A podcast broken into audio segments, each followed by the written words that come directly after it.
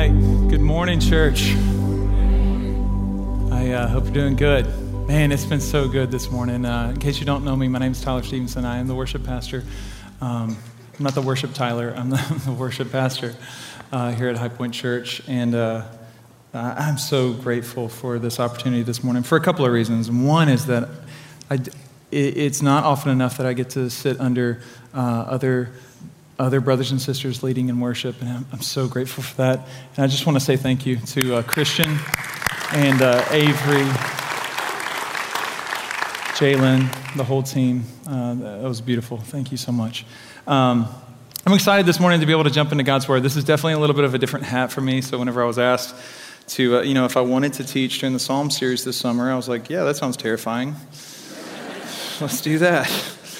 But then I thought, you know, I mean, this is my first time to teach technically on a Sunday morning, but if you add up all of my facilitations over a month, it's probably about an hour. So, some of you know. Um, but uh, it's, it's really exciting to be here this morning with you. Last week, Pastor Will and Pastor Parker opened up uh, uh, a series from two years ago that we had uh, over the summer in the book of Psalms, and they looked at Psalms 1.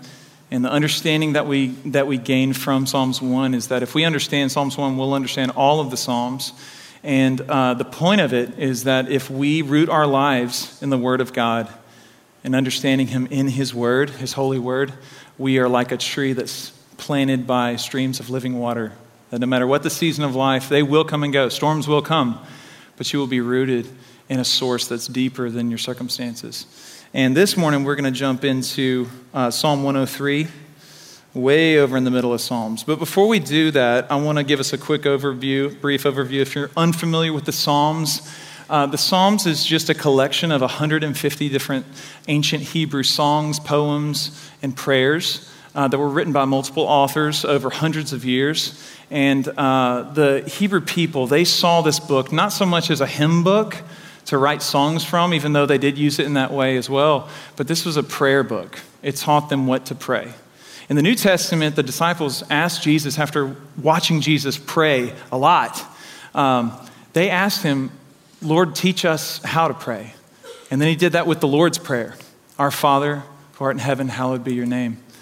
And if, if that prayer teaches us how to pray, we can still glean from Psalms the same on teaching us what to pray because the Psalms give us words for different seasons of life. And so that's why the book of Psalms is important for us. It's quoted over 100 times in the New Testament. The New Testament writers thought that it was still important for us for them to read the Psalms, and so I think it's important for us as well to read the Psalms. So that's what we're going to do this morning. So if you have your Bibles, would you turn to Psalm 103, 103, and then once you get there, if you would, uh, in honor of God and His Word, would you stand for the reading of God's Word? It says this David writes, Bless the Lord, O my soul, and all that is within me, bless His holy name. Bless the Lord, O my soul, and forget not all His benefits, who forgives all your iniquity, who heals all your diseases who redeems your life from the pit, who crowns you with steadfast love and mercy, who satisfies you with good so that your youth is renewed like the eagles.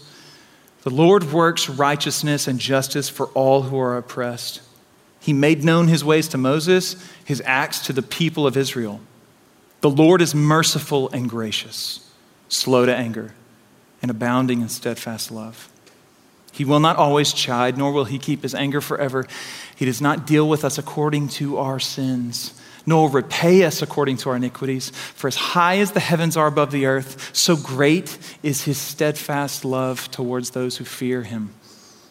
As far as the east is from the west, so far does he remove our transgressions from us. As a father shows compassion to his children, so the Lord shows compassion to those who fear him. For he knows our frame he remembers that we are dust. As for man, his days are like grass. He flourishes like a flower of the field, for the wind passes over it and it's gone, and, it, and its place knows it no more. But the steadfast love of the Lord is from everlasting to everlasting on those who fear him, and his righteousness to children's children, to those who keep his covenant and remember to do his commandments. The Lord has established his throne in the heavens, and his kingdom rules over all. Bless the Lord, O you, his angels, you mighty ones who do his work, obeying the voice of his word. Bless the Lord, all his hosts, his ministers who do his will. Bless the Lord, all his works in all places of his dominion. Bless the Lord, O my soul. Let's pray.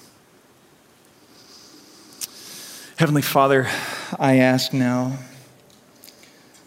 by your power and your strength, that you would come and speak to us through your word. Your word is living and active. It's sharper than any two edged sword, and it pierces our bone and marrow. It shows us what is true, it shows us who you are. Would you open our eyes? God, I, my need is great this morning, but in my need, your power is displayed. We are poor and you are rich. Would you pour out your love uh, to us through your word now? I pray that even as I preach, I know that I will say things that, that would condemn me. I am a hypocrite, Lord. I pray that hypocrites be healed this morning by the power of your gospel, the grace of Jesus Christ for us. In Jesus' name we pray. Amen. Amen. Y'all can grab a seat. So, I picked out Psalm 103 a couple of months ago, thinking, yeah, that's one of my favorite Psalms. That should be easy enough. And then I found this quote last week from Charles Spurgeon, and I was like, yeah, that's right. Uh, it says this Doubtless by David, so this is clearly a psalm by David. It's in his own style when it's at its best. He considered it it's like one of his best songs that he ever wrote. And we should attribute it probably to his, I'm ad libbing a little here, sorry. Uh, we should attribute it to his later years when he had a higher sense of the preciousness of pardon because of a keener sense of sin than in his younger days. How many of you know that's true? His clear sense of the frailty of life indicates his weaker years, as also does the very fainness. That word fainness is just eagerness, his eagerness of his praiseful attitude. And then he goes on to say this there is too much in the Psalm, Psalm 103, for a thousand pens to write. It is one of those all comprehending scriptures, which is a Bible in itself. And it might alone almost suffice for the hymn book of the church. That's Charles Spurgeon, okay? I didn't say it, he did. Uh, and if, if if it's uh, good enough for Charles Spurgeon to look into, that a thousand pens could write about this, I think we could at least take 35 minutes. Is that cool? Can we do that? We're going to look at uh, this psalm under two headings this morning in proper Franco fashion. Um, the first is what to remember. What to remember. And our second heading will be how to return. Um, does anybody, do, do any of you guys use uh, those Apple AirTags on your keys or anything like that? Show of hands, real quick. They're awesome, aren't they? They're so good. I've needed those my whole life. Um, but recently, I upgraded from Tile, which did a good job, to these Apple AirTags, and I appreciate them a little bit more because I don't have to pay for the feature that it tells me when I leave something behind, right? That's pretty awesome. So the, that Apple AirTag is brilliant because what it does is it's constantly able to remind me of what not to forget and so I put them on things that are really important to me. But there's even a better feature, I think. It's that when I forget something, it actually shows me how to get back to it. It shows me how to return to what I've forgotten. And that's why we're going to look at these two headings this morning, is because I believe that Psalm 103 does that for us. Okay? Can we do that? So, David, think about it like this David, this is, as uh, Pastor Drew McCullough was talking me through it this week, he was like, it's kind of like granddad David. He's, he's writing to us from his old age. What does he want to tell us? Okay, he had written uh, the majority of the Psalms. He'd written like 73 Psalms, all of them ranging from a, a, a whole host of different themes. The first half of the Psalms, in case you're listening or, or maybe you're reading through it, you'll notice that the first half of the Psalms, the two themes that are all throughout the Psalms, the 150 that we have, they start off really somber in this lament this God, the world is broken. God, why don't you make things right? And there's a little bit of praise at the, each one of those. It's like, but I will hope in God. Okay? But then as you move across the Psalms, if you were to read all the way through them, you'll actually see that it actually ramps down on, it actually kind of like chills on the lament and it ramps up the praise by the end. Okay? So that's kind of the, the structure and it's, it's shaped that way because that's redemption. That's our life. And uh, so it's calling us to do that. So this is not, the, the interesting thing about this psalm is that this is not his typical way of starting a psalm. Okay? And I'll explain. See, most of the time, he will start a psalm directly to the Lord. This is a prayer directly to the Lord, okay? Oh God, how majestic is your name in all the earth. Okay? He's talking right to God. The other his other style is that he'll actually address the church because he was a songwriter, he was the king of Israel, and so he, he often would try to stir up the church and remind the church, remind the people of God, the Israelites, of God's work, who He is, and call them into a remembrance and then a praising of God. So those are the two normal audiences it's either the people or it's God. But in this instance, and a couple others, only a couple other times he does this in the psalm, he starts off talking to himself. And that's, I think that that's got to be important for us. You would think that of all the people that would have it down pat by the end of his life, that all of his life, every fiber of his being would just get to the point where he's kind of leveled up and he just blesses the Lord whenever he wakes out of bed before coffee in the morning. Um, but he doesn't. I know I don't. And so I think that we can at least take comfort in this that what he does in, in the very first two verses is he actually calls us to do something more than just speaking with our mouth and more than just remembering with our head, although we need to do that, he's speaking to his most his inmost being. The word soul there is the idea of the very heart of who you are. He's speaking to his personality, all of his feelings, all of his emotions, who he is deep down. Okay? That's, that's who he's talking to. And he says this. Let's look at verse 1 and 2. Says, Bless the Lord, O my soul. Now let's stop. What does bless mean? In case you hadn't been in church, maybe you have and you've heard that word, but maybe you don't know really what that word even means. In, I think it's Psalm 34, he says, uh, That I will bless the Lord at all times. His praise will ever be in my mouth. So, if we have a definition, blessing the Lord is a lot like declaring the greatness and the goodness of God. To bless the Lord is to declare with your mouth the greatness and goodness of God. So he's doing that with his mouth, but he realizes that his heart is lagging behind. Okay? I don't know if it's gone, uh, it's like asleep or, um, or, or what, but, but he knows that not all of himself is, pre- is blessing the Lord. So he says, Bless the Lord, O my soul, and all that is within me. Bless his holy name. The first thing that, that he wants us to remember is that God is holy. We just sang about it. Holy, holy, holy, Lord God Almighty. You'll find me singing, Worthy, worthy is the Lamb. We'll see. And then in verse 2, he says this He says, Bless the Lord, O my soul. He says it again. He, re- he repeats himself because he's still not awake yet. His, his soul still isn't blessing the Lord. He's, he's saying, Hey, soul, come on, soul. My mouth is blessing the Lord. Are you going to bless the Lord? Are you going to wake up this morning? Or are you going to just stay where you are? Are you going to stay in your fear? Are you going to stay aware of your own insecurities? Are you going to be aware of the fact that you're not worthy of this, so you're just going to sit back? Or maybe you're just going to be cold and you've forgotten who He is. Remember, He's holy. Remember, soul, deep down, not just my words. Don't make me a hypocrite, soul. Come on, bless the Lord with me. That's what He's doing here.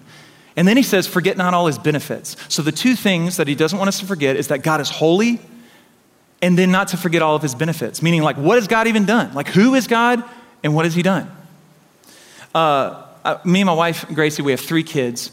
We have uh, our oldest daughter is Olivia, she's seven. Our uh, middle child, our daughter Nora Claire, is five. And then we have a 15, 16 month old, I forget how old he is, but uh, our son Roman.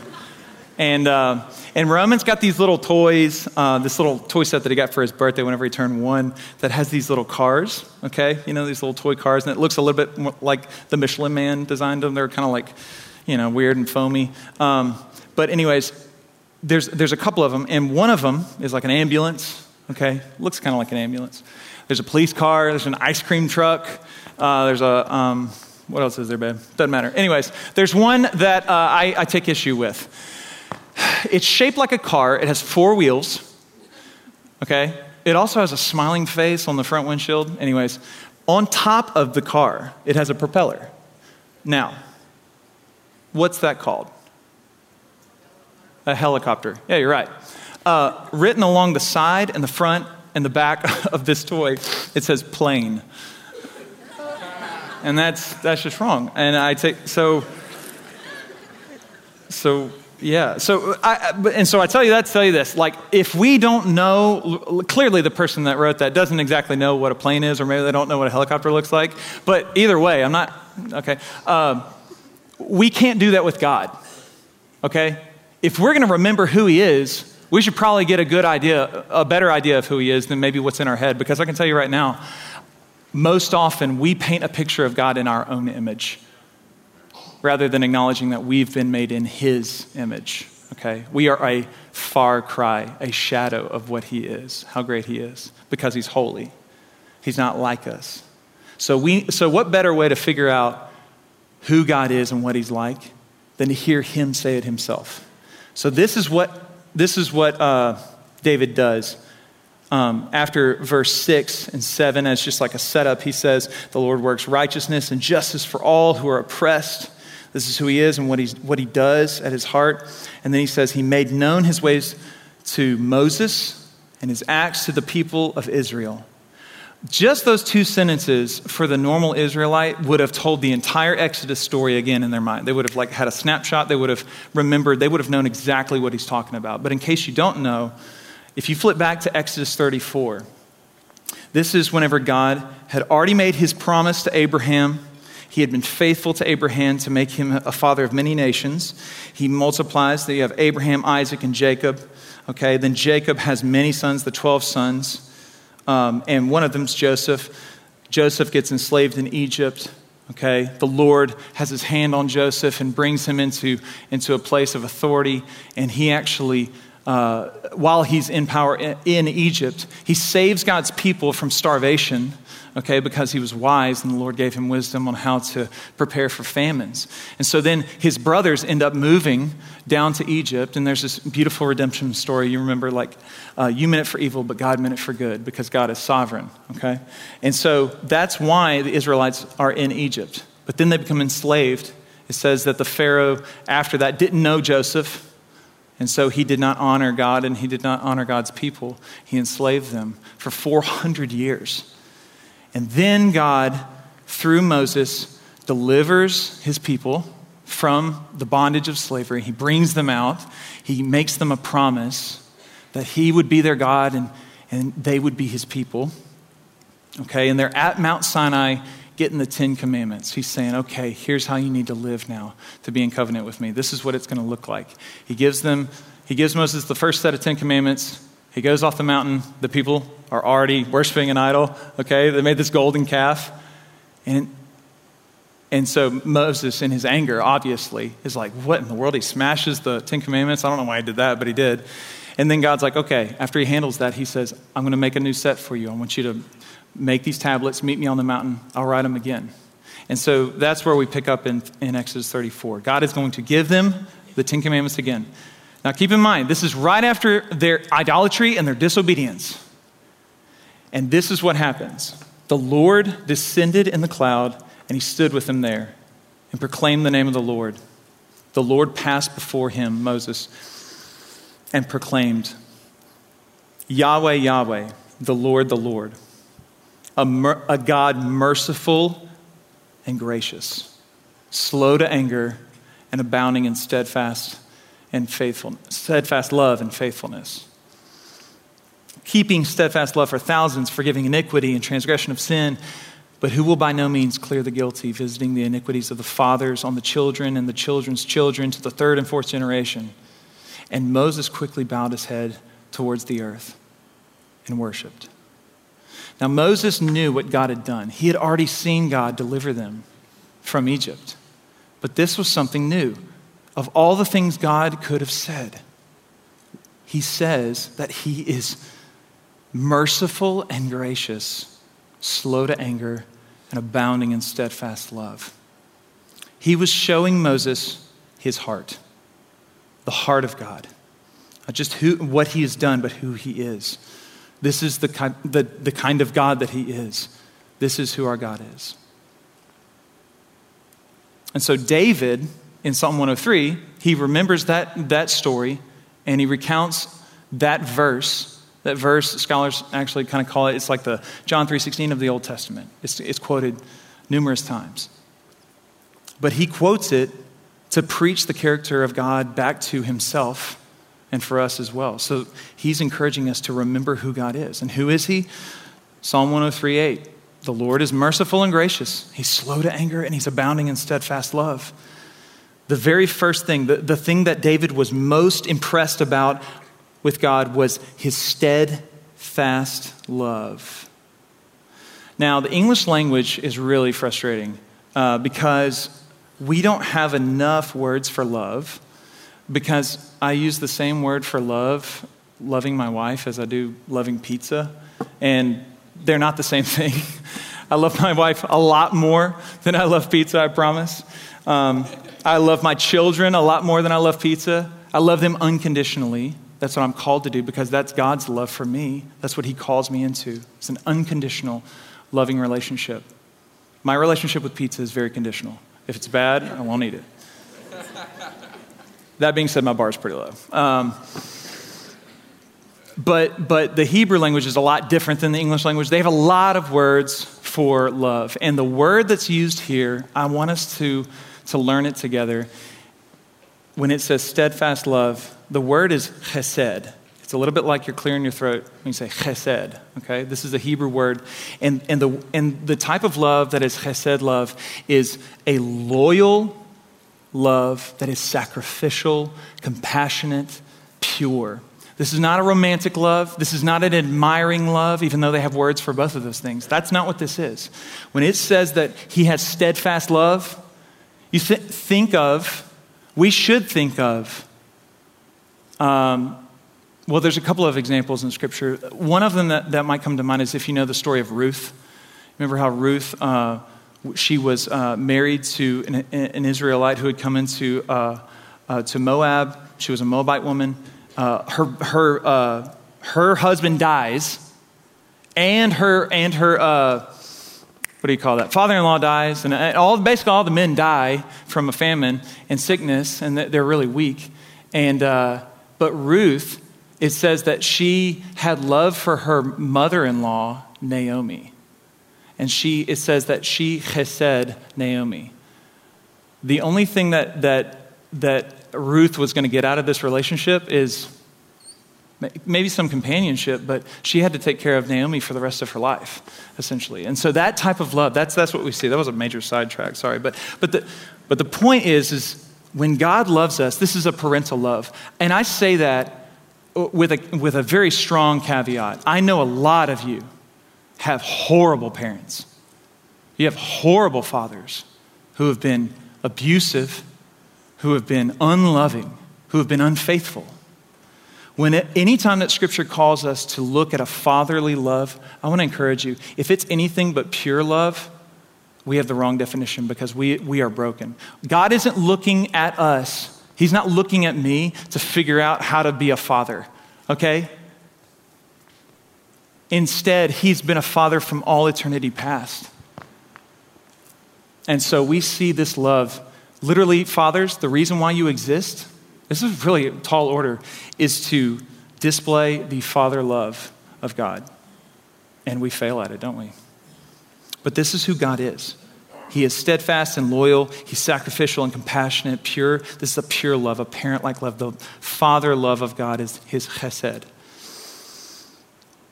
then in um, verses 9, 9, and 11, he says this. He goes on talking about that love, that pouring out, how, just how kind and compassionate he is. You want to know how, how faithful and compassionate he is? He will not chide, he will not keep his anger forever. He does not deal with us according to our sins. Can I get an amen? He does not, he does not deal with us according to our sins. The wages of sin is death. That's been clear from the beginning. And if you read the Old Testament start to finish, you get to chapter 3 and if you're not and if you like give it its due, you're like, "Man, this story sucks so far. Like there's no way. Like he should have stopped this thing already." Like we are we are it, we seem to be hell bent on being unfaithful to God. We want our way, not his. But God is a God of steadfast love. This is who He is. And so He says He will not, He does not deal with us according to our sins, nor repay us according to our, according to our iniquities. For as high as the heavens are above the earth, so great is His steadfast chesed love towards those who fear Him. As high as the heavens are. How high is that, Ryan? How high is that? It's pretty high. It's pretty high. In case you hadn't checked, maybe you should go outside tonight and look at the stars. It's the greatest measurement that David could have possibly used. And he said that that's how high, that's how much God loves you. You feeling guilty this morning? You feeling the weight of your sin? Good. Honestly, that's a good thing to have. That's a holy conviction. But you know what? God's love is higher. It's infinitely higher. His grace towards you, His love for you, He has poured out all of it on the cross. We're going to get there in a second, but this is who our God is. And it's, but it says for those who fear Him. Okay, so there's so it's conditional, and this is interesting to look at. The fear of the Lord. I'm going to let Pastor Will unpack that more one day. But just to give you an idea, whenever you hear the fear of the Lord, this is not saying that you should be afraid of God. What it's saying is that for unbelievers, their fear of the Lord is different than this fear of the Lord. Their fear of the Lord is, I am under condemnation. I know that I'm a sinner, even though we run from that truth. Scripture says that that's evidence to everyone. It says it, it's not me. Um, and as and, and they, they are under the condemnation of their sin. That's that type of fear. That's the first kind of fear. This, this type of fear is a different type of fear. This fear is a reverence. It's an understanding that He is my Father. Why would I run from His love? How much He's poured out for me. He's cared for me all the days of my life. As he said earlier, he was recounting it earlier personally. His personal testimony is he, He's forgiven all your iniquities, He's healed all your diseases. He he rescued your life from the pit. He redeemed your life from death. He gives you good things and He satisfies you. That's what it means to fear Him. So, in verse 11 and 12, he, uh, he continues here. For as high as the heavens are above the earth, so great is his steadfast love towards those who fear him. As far as the east is from the west, so far does he remove our transgressions from us. Again, he uses an extreme measurement for this imagery to convey how immeasurable, just how immeasurable God's love is for us. And then what seems to be the crescendo of the song, he says in verses 13 and 14, I love how this, this is put. As a father shows compassion to his children, a good father, remember, this is him being a good father. Just like that, a father shows compassion to his children, so the Lord shows compassion to those who fear him. For he knows our frame, he remembers that we are dust. Now, that word dust, whenever I first noticed that, it's a little bit like a gut punch, okay? It's really a, a humbling thing to think that you're made from dust. You know, we, we, we live in a, a society that's so saturated with self and self love, self affirmation, self confidence, believe in yourself. But Scripture says that we're dust. We're made from dust. What he's saying is he's remembering back in Genesis whenever he literally made Adam out of the dust. So he's remembering how he made it. He's reminding us that he made us. He's also remembering, though, something else that I think that we can gain a lot of hope from. Is that whenever it says that he knows our frame, he remembers that we're dust, what he's emphasizing here is he knows the effect of sin on his beloved. He knows how it has broken us. And he has compassion towards us in that, which is unbelievable. Um, my youngest, uh, Roman and me uh, and myself, we were, we were playing the other day, and uh, let me just take a quick poll. Uh, I was talking with Parker about this earlier, and he said, never say that you were keeping your kids, okay? Women in the room, does that kind of like turn you off a little bit? whenever I say I was keeping my kids. It's just the truth. And uh, because it's not that I wasn't caring. Of course, I was fathering them. I was trying to parent them. I was trying to be a good, good dad. But what I mean whenever I say I'm keeping my kids is because I'm like kind of hopeless without my wife. And she was at Target, so it was an eternity. And it was, but we endured. It was, we made it through. Um, but we were, we were at the house, and uh, me and Roman. And Roman, remember, Roman's like 15 months old. Okay, he's just now walking, getting into everything, trying to break everything, and he, I'm laying on the couch, and uh, you know, like any good dad does whenever they're keeping the kids. and uh, Roman comes up to me, and he sticks his finger out, and he sticks it right in my mouth, and he just grabs my cheek as hard as he can and just pulls it. I'm like, oh man, and he just starts cackling, just dying laughing, okay? And he does it over and over again, and it's just tickling him to death. He just thinks that's the funniest thing. Um, don't do that to me, okay? I promise. If I, I, might turn the cheek one time, but if you do that, I'm probably gonna get smacked, okay? Because nobody teaches, nobody disrespects me like that, okay? Not my own house. But, but the, thing, the thing about it is, is I'm going to have a much different response to you than I do my own son. Because my son, I know that he's clumsy and immature. He's 15 months old. So instead of responding out of the disrespect that I feel, what do I do? I actually respond with a compassion because I know his frame. I wouldn't dare lay a hand on my child because he's 15 months old. He couldn't handle it. God views us that way. His compassion towards us is He doesn't give us what we deserve because we can't handle it and we're His. Like, so His compassion, it, it is so great. But we're like Roman. I would say that the most reverent worshiper on the planet, when we, when we, when we worship the Lord, we live our lives way more like Roman than we do anything else. Uh, even at our best, most reverent moment, I still feel like I'm just like,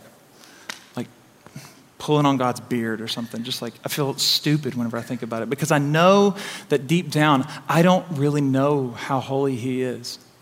I don't know really how to, how to treat Him. But in His grace, He accepts me like a father accepts his children. He's compassionate, He's merciful and gracious, He's steadfast in His love and kindness. Amen. He, he then goes on in 15 through 19. I probably need to hurry, I'm a little behind. But as for man, his days are like grass. He, fl- he flourishes like a flower of the field, and for, for the wind passes over it and it's gone. His place knows it no more. He's basically just saying, You're going to die one day. There will be an end of our days here on earth. But then he contrasts it and he says, But the steadfast, the said love of the Lord, it's from everlasting to everlasting on those who fear him those who revere him, those who love him, and his righteousness to children's children, to those who keep his covenant and remember to do his commandments. The Lord has established his throne in the heavens, and his kingdom rules over all. So that's what he wants us to remember. He wants us at the very end, you can see, he says, Hey, remember to do his commandments, remember to keep the covenant. His, his love will be upon you. Now, I got a couple of things I want to say here, I think, and hopefully I can say this right. Should we keep God's commandments and honor Him? Absolutely. Please don't hear me say that, that you know, for grace to abound, as Paul says, like we should just sin all the more, just so that grace abounds, right?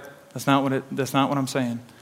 But I am going to say this that, that what David says is he's calling us into this lifestyle. But if you read the rest of Scripture, it's very clear that the Israelites do not keep the covenant and they do not keep his commandments.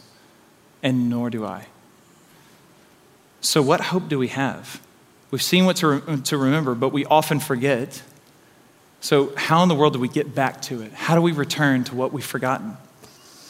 I, uh, my two uh, oldest daughters, uh, Olivia and Nora, are wonderful. They're best friends, and, um, but they're very different. They're wired very different. Um, one time we were out after it had rained and there were worms all over the driveway. You know how that kind of happens? It's weird. Me and Livy are outside. We're just picking up these huge earthworms and they're pretty cool. And Nora's out there and I'm like, hey, Nora, do you want to do this? And she's like, no, I'm okay. Um, we go inside and Livy's like, Mom, Mom, look at this picture of this amazing huge worm that I caught. That's awesome. Gracie's like, Wow, that's awesome. Nora, did you pick up any worms? And Nora, like, this is the best one, one liner of all time. She said, um, Livy's more of a worm girl. I'm more of a fancy sugar girl. Epic. So, so that's Nora. Um, she, she definitely is our, our more a little bit more dramatic child, and she's, she's wonderful and beautiful and on the front row right now. And uh, she's my sugar bear. But, but Nora, Livy, Livy is, uh, she's seven, so she's been my daughter for longer than Nora. And uh, Livy's wired a little different. She needs about one hug a day, maybe two, and she's good.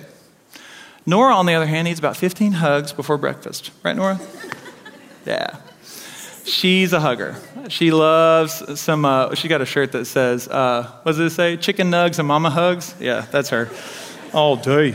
Um, but, but Nora, uh, she, she, we have this routine in the morning that before I leave, I have to hug her a certain number of times. She has to meet me at the door and give me a kiss and say, I love you. And then she locks the door. She loves doing that. Heaven forbid I have to use my Apple AirTag and go back inside to get anything because I have to start the whole thing over again. Um, and it's wonderful. Um,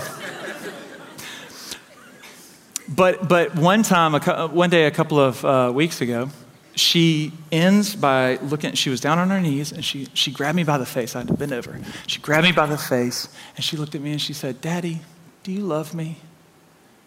And I just, oh, my heart just melted. I was like, oh, of course I love you, baby. Of course I love you. Why, why would you ask me that? I tell you all the time. Like, of course I love you. She said, I just forgot. And I wonder if we're a little bit like that, I know I am.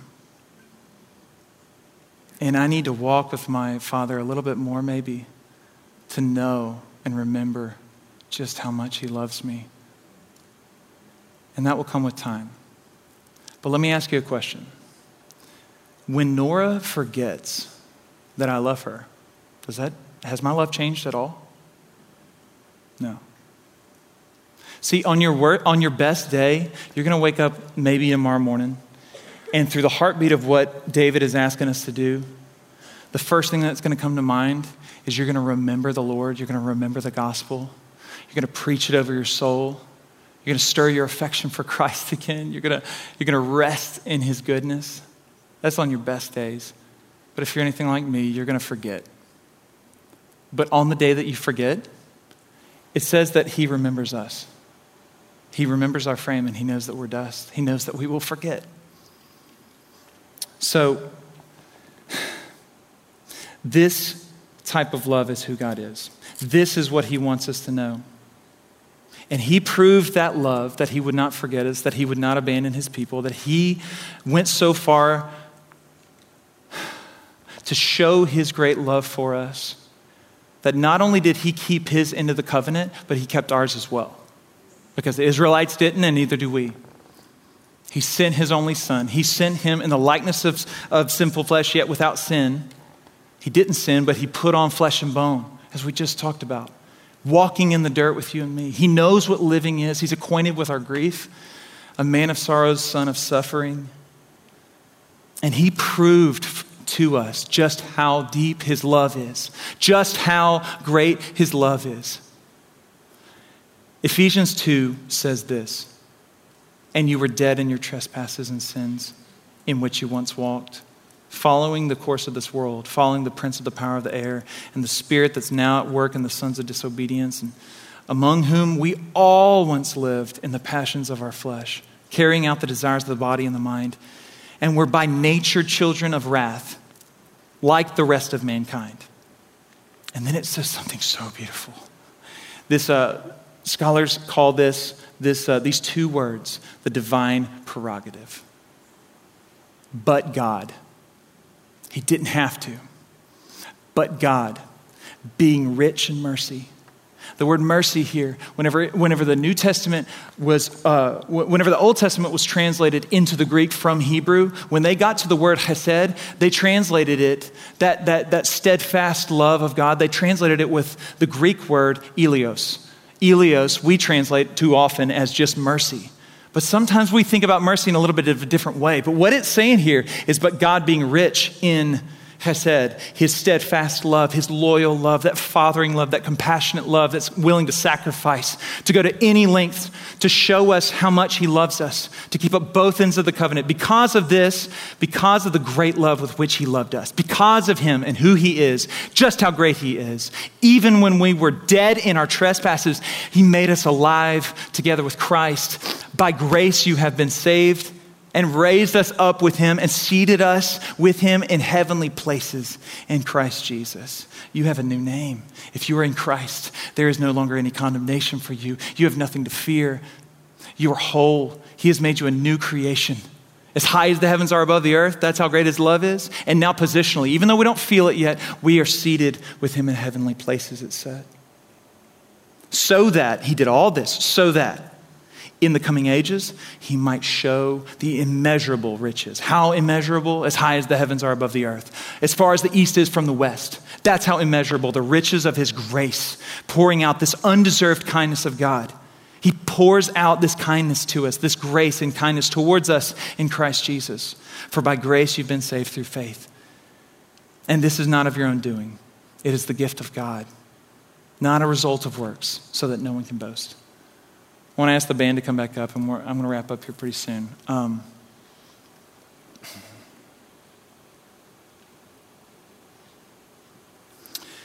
if you don't know Christ this morning and you hear me say these things, my hope is that even if you don't believe this yet, believe me whenever I say that I know that I'm no better. I don't think I'm any higher. I'm not any, any more holy than anyone else.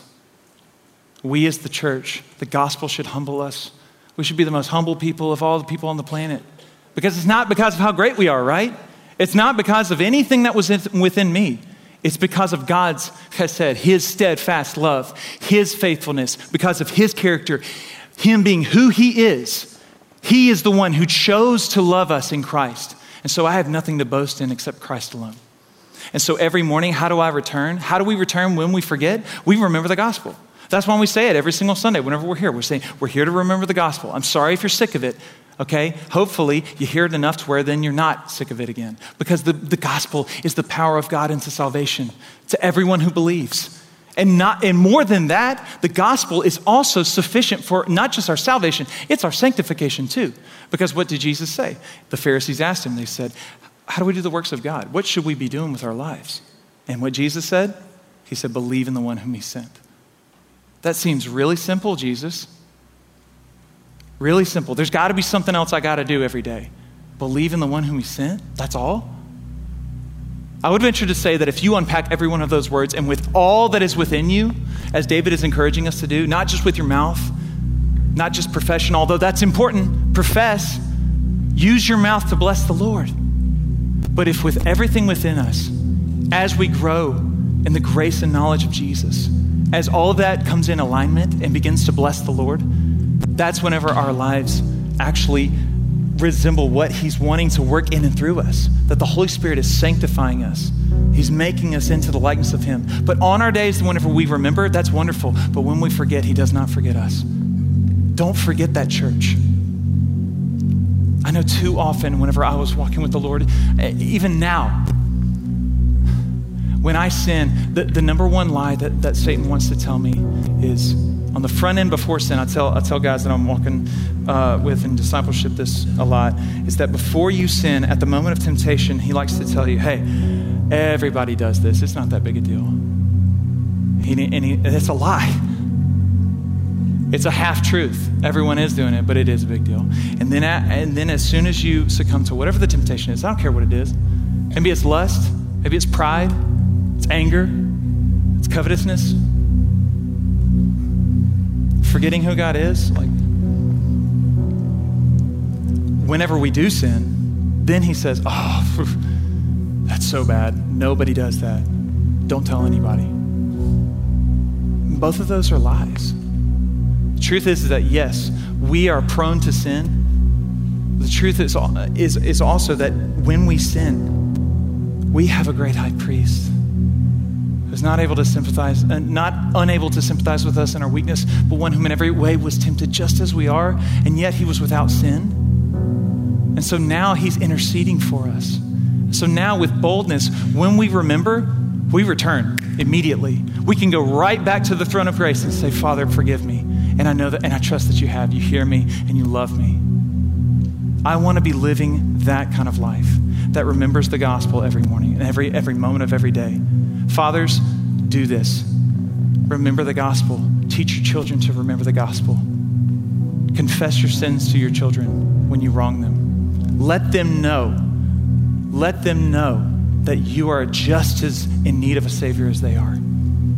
I want us to be a people. I, I pray that we become a people that remember and return constantly. But it's not in that, that's, that is not what saves us. It is Christ who saves us. And He's the one who's working within us. He is the one who will perfect it until the day of salvation when we see Him face to face and we're glorified and we, and we don't struggle anymore. Amen. Amen. So bless the Lord, my soul, all that's within me. Remember who He is, remember His holy name. Bless the Lord, O my soul, and forget not all of his benefits, who forgives your iniquity, who heals your diseases, who redeems your life from the pit and crowns you with steadfast love and mercy, who satisfies you with good, so that your youth is renewed like the eagles. Father, I pray I pray, thank you, first of all. Thank you that you hear me even now. Thank you that your word is living and active. It will not return void. Father, I pray. Pray that as we forget the gospel, would you remind us? Would we be a people that are quick to remember your great love? But our hope is not in our remembering, our hope is in you.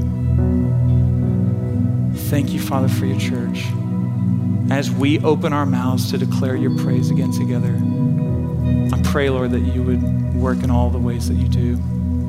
Help us to listen to you. We love you. It's in Christ's name we pray. Amen beautiful service this morning. Yes. I love that we're able to reflect on the steadfast love of the Lord um, my name is Whitney Clay, and this is Renee Armstrong. Hello. And we're so glad to be joining you today for Church at Home. We want to say welcome. We're so glad that you're here and that we get to be a part of this discussion together as we dive into what the Lord is really teaching us. Um. And it was mm. amazing today to have such great worship and then to hear yes. from Pastor Tyler, someone we I don't know, get to hear somebody from. that we don't hear from as often. Yeah, this was really, really good. And then Renee, we got to hear a little bit from you, but we're yes. glad that you and the team are back from Peru. Yes, we all made it back on Monday. It was traveling was a booger, but we sure. made it there and we made it back. there might be some people who are traveling right now watching us dealing I'm sure you that, understand. So. but it's so cool to hear what the Lord did. And we want to thank you guys so much for praying for the team, coming yes. alongside us in prayer and supporting them. And so, so cool that y'all are back and we got to hear a little bit about that. Yes. Um, and then we got to dive into Psalms 103. And mm. I love that we got to hear um, just the things the Lord has been teaching Tyler, and then for us to be able to reflect on it. So we want to just discuss that with you guys. Um, Steven's moderating today; he's sitting right over here, and so chat with him, talk with him, let him know something maybe that stood out to you, or yes. something the Lord's teaching you that you haven't heard before as you read this psalm with us today. Mm. And then um, right above Renee's head, kind of in the corner, is the QR code. So if you pull out your phone, hold up your camera, um, you can tap on the little link that pops up, fill that out, and let us know that you're watching, that you're participating in church at home. I love that's like one of my favorite things when people reach out and say I'm doing church at home. Yes, I get to hear from them, resource them. It's so cool. Well, and it's it's the beginning of a of a relationship. So if any of you all have heard from me, you know I'm all about relationships.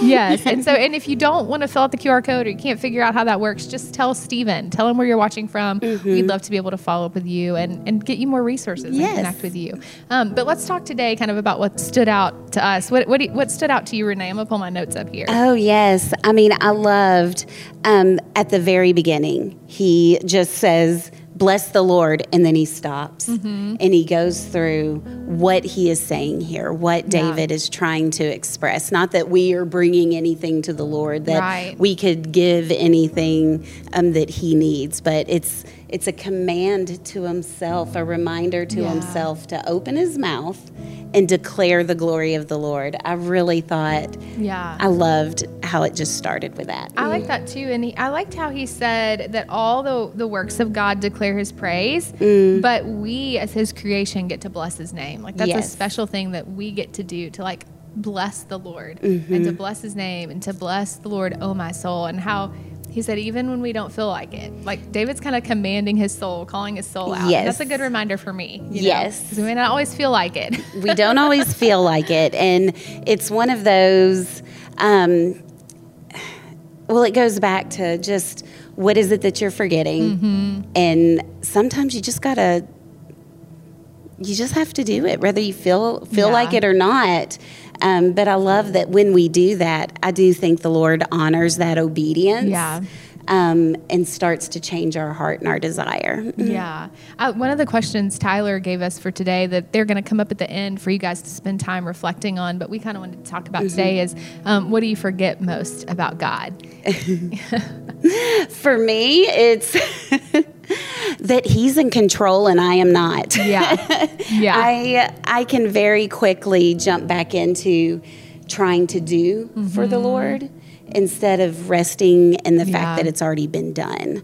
Um, so for me, it's that control piece. Yeah, I um, I was gonna say the thing that I probably need most from the Lord is the thing I forget, and it's that very same thing, Yeah. like just that He's in control, that He has a plan, and I love that Tyler said the more we spend time with the Lord, Yes. then the more we know Him, and we're able to remember His character and call to mind those things that we need to bless, you know, Yes. and call out and praise the Lord for, and you know, even thinking about that, I'm reminded that.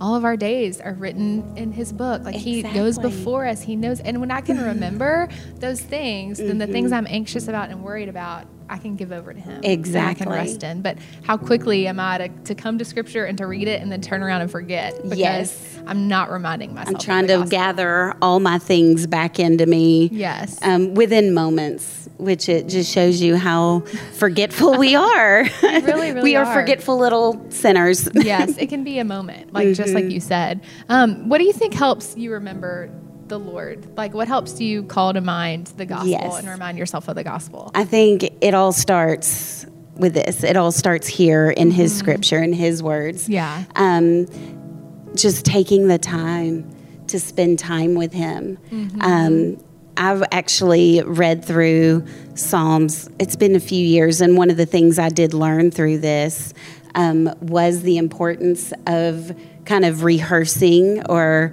reminding yourself of the character of God, Yeah. of the promises of, of His promises, um, not just in Scripture, but to me as well. Yeah. Um, so I know that's been a pattern for me, um, and it's been very helpful. And then the other is community. yeah. You know, surrounding yourself. Um, you know, of course, we are to to build relationships, but the core group that I have around me, those are the people who are reminding me Yeah. hey, I think you've forgotten the gospel in this area. They're holding me accountable. They're calling to mind or reminding Yeah. me constantly of it's not about you, girl. right yeah and you know i'm big on community and i Yes. Mm-hmm. but that is the beautiful piece of it right that we can in love and speak the truth in love and call those things because we're all working toward the same goal we all Yes. Mm-hmm. want to be more like christ we want to walk closer with him and so i love that that's a beautiful picture of Yeah. that um, i think for me like when i spend time with the lord and w- i can quickly walk away and forget it's trying to remember it throughout the day. And so sometimes Mm-hmm. Yeah. i'll take it and write it on like a post-it note like um, maybe a characteristic of the lord that stood out to me or even a verse. Like i'll just copy the verse word for word and just stick it. I usually stick it on my laptop so i can see it as i'm working throughout the day. And i'm like yes i need to remember this about god or i need to remember that he says this like that he's done this that he's declared this so that i can rest in it and not feel like i have to strive Yes. Things 'Cause I know. don't. I'm laughing because I've got a sticky on my laptop that's been there for probably about eight months, and I don't feel like I can take it off yet. It's like I still need this reminder. so I don't know what that says about me, but No, we do. it's a reminder that I need that yeah God is not said I could move on from yet. I've started trying to, like, as a parent, to try to. I feel like our kids see a lot of the. They watch us, right? They watch everything Mm-hmm. Yes. we do, and so I've tried to even like emulate that for them. Yeah. Like, this is the importance of spending time in God's Word, and so I've written some verses on their mirror, like in the bathroom Yes. before, so that Oh, when they get that. up, they can see it. And I don't always do that, but it's like, okay, if I can put this in front of them. Mm-hmm. I want it to be not just something that they read and walk away from either. Like this is this is the word of life, and it, it is alive. This is the word is living and Yes. active, sharper than any two-edged sword. And so it speaks about Jesus, it speaks truth, and we need to be mm-hmm. spending time with it and remembering it, remembering Yes. the gospel. yeah, not just reading it and walking away. But Yes. so maybe there's some practical things in your own walk that you've done to mm-hmm. remember the gospel. Maybe it's post-it note or writing it on a mirror or sticking it in your car. I had a friend that used to stick post-it Yes. notes, you know, on her car mm-hmm. dash. What have you done um, to remember the gospel? Maybe share that in the chat. Share that with Stephen because there might be someone else out there who's like guilty, just like us, Yes, of reading and it and need to walking hear away. it. Yeah, so share your ideas, or if you have a story of getting in community or a Bible study, something else that you've done where the Lord's really been able to remind you of His faithfulness. Mm-hmm. Yeah. Mm-hmm. Share that because we want to encourage one another in that today. Um, and then we we jumped over to Ephesians.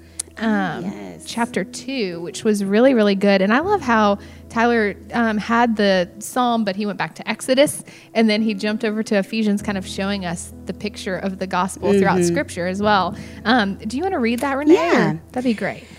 Um, so Ephesians chapter 2, we're going to read through verses 1 through 10. Um, and you were dead in the trespasses and sins in which you were in which you once walked, following the course of this world, following the prince of the power of the air, the spirit that is now at work in the sons of disobedience, among whom we once lived in the passions of our flesh, carrying out the desires of the body and the mind. And we were by nature children of wrath, like the rest of mankind. But God, always love a but God. Yeah. I love how he emphasized I know, but God, being rich in mercy, because of the great love which He loved us, Mm-hmm. even when we were dead in our trespasses, made us alive together with Christ.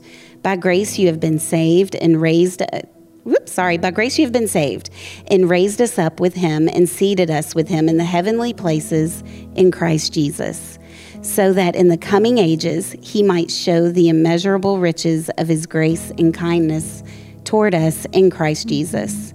For by grace you have been saved through faith, and this is not your own doing, it is the gift of God, not a result of works, so that no one may boast. For we are his workmanship, created in Christ Jesus for good works, which God prepared beforehand that we should walk in them. Mm-hmm. I mean, how beautiful is that? Yeah. And freeing because it, Yes. it's like there's nothing we can do. There's nothing we can do. We were dead. Yeah, we are dead. it was all God in like um, what's the word? Instigated? Yeah. God instigated it all, not us. yeah, he came after us. And I Yeah. love, um, I wrote this down. Tyler said, whether we remember or forget God's love, it doesn't change his love toward Mm. us. So the days that I forget, God is still faithful in his steadfast love. The days that I remember, God's still faithful in his steadfast love. And it's nothing that I can do. Mm-hmm. Yeah. Um, nothing that I can do, but it's all him in his grace and in his kindness and his steadfast Mm-hmm. love came after us. And it's just so beautiful. And I love too, he reminded us that the gospel's saving power isn't in our ability to remember it. Like we don't even have to remember or comprehend it fully in order to to have it. Exactly. He's given it to us. And um, it's not in what we do, Nope. but it's in what's been done. It's in who did it, and that was Jesus Christ. Yes. And so today, um, we've heard a beautiful explanation of the gospel. Mm-hmm. And for you today, maybe you've realized that you have sin that separates you from God, but that God in his love came after you and that he wants that relationship with you and that you don't have to clean yourself up. There's nothing you can do other Yeah. than accept it. And so today, if that's you, we'd love to begin a conversation with you about what it means to know Jesus. If, and Tyler talked about that. We would love to continue that to help you trust in him and to know him personally as your Lord and Savior. And so if that's you today, chat with Stephen or fill out this QR code. We'll get in touch with you. We would love that. There's no greater joy Yes. than to get to walk with someone as they come to know Jesus. And so we'd love to help you do that today. Um, so if that's you, reach out. If you have a prayer request, the same thing. You can tell Stephen or fill out the QR code. And um, Renee is, is part of that prayer team, and they faithfully pray. Y'all do that every week. Pray over those prayer requests. So we would love for you to send those to us as well, so that we can pray for you. Um, but we love you guys. There's a lot of resources online too at highpointonline.com. So check that out. And if you're in the area. We'd love to have you Join visit us. yeah, come to our East Memphis or Collierville campus Yes. at 9 and 11. And if not, we would love to continue to partner with you as you do church at home to Mm-hmm. resource you and to help you continue these conversations right where you are. So the questions are going to pop up so you guys can spend some time together discussing those. And we'll see you right here next Sunday.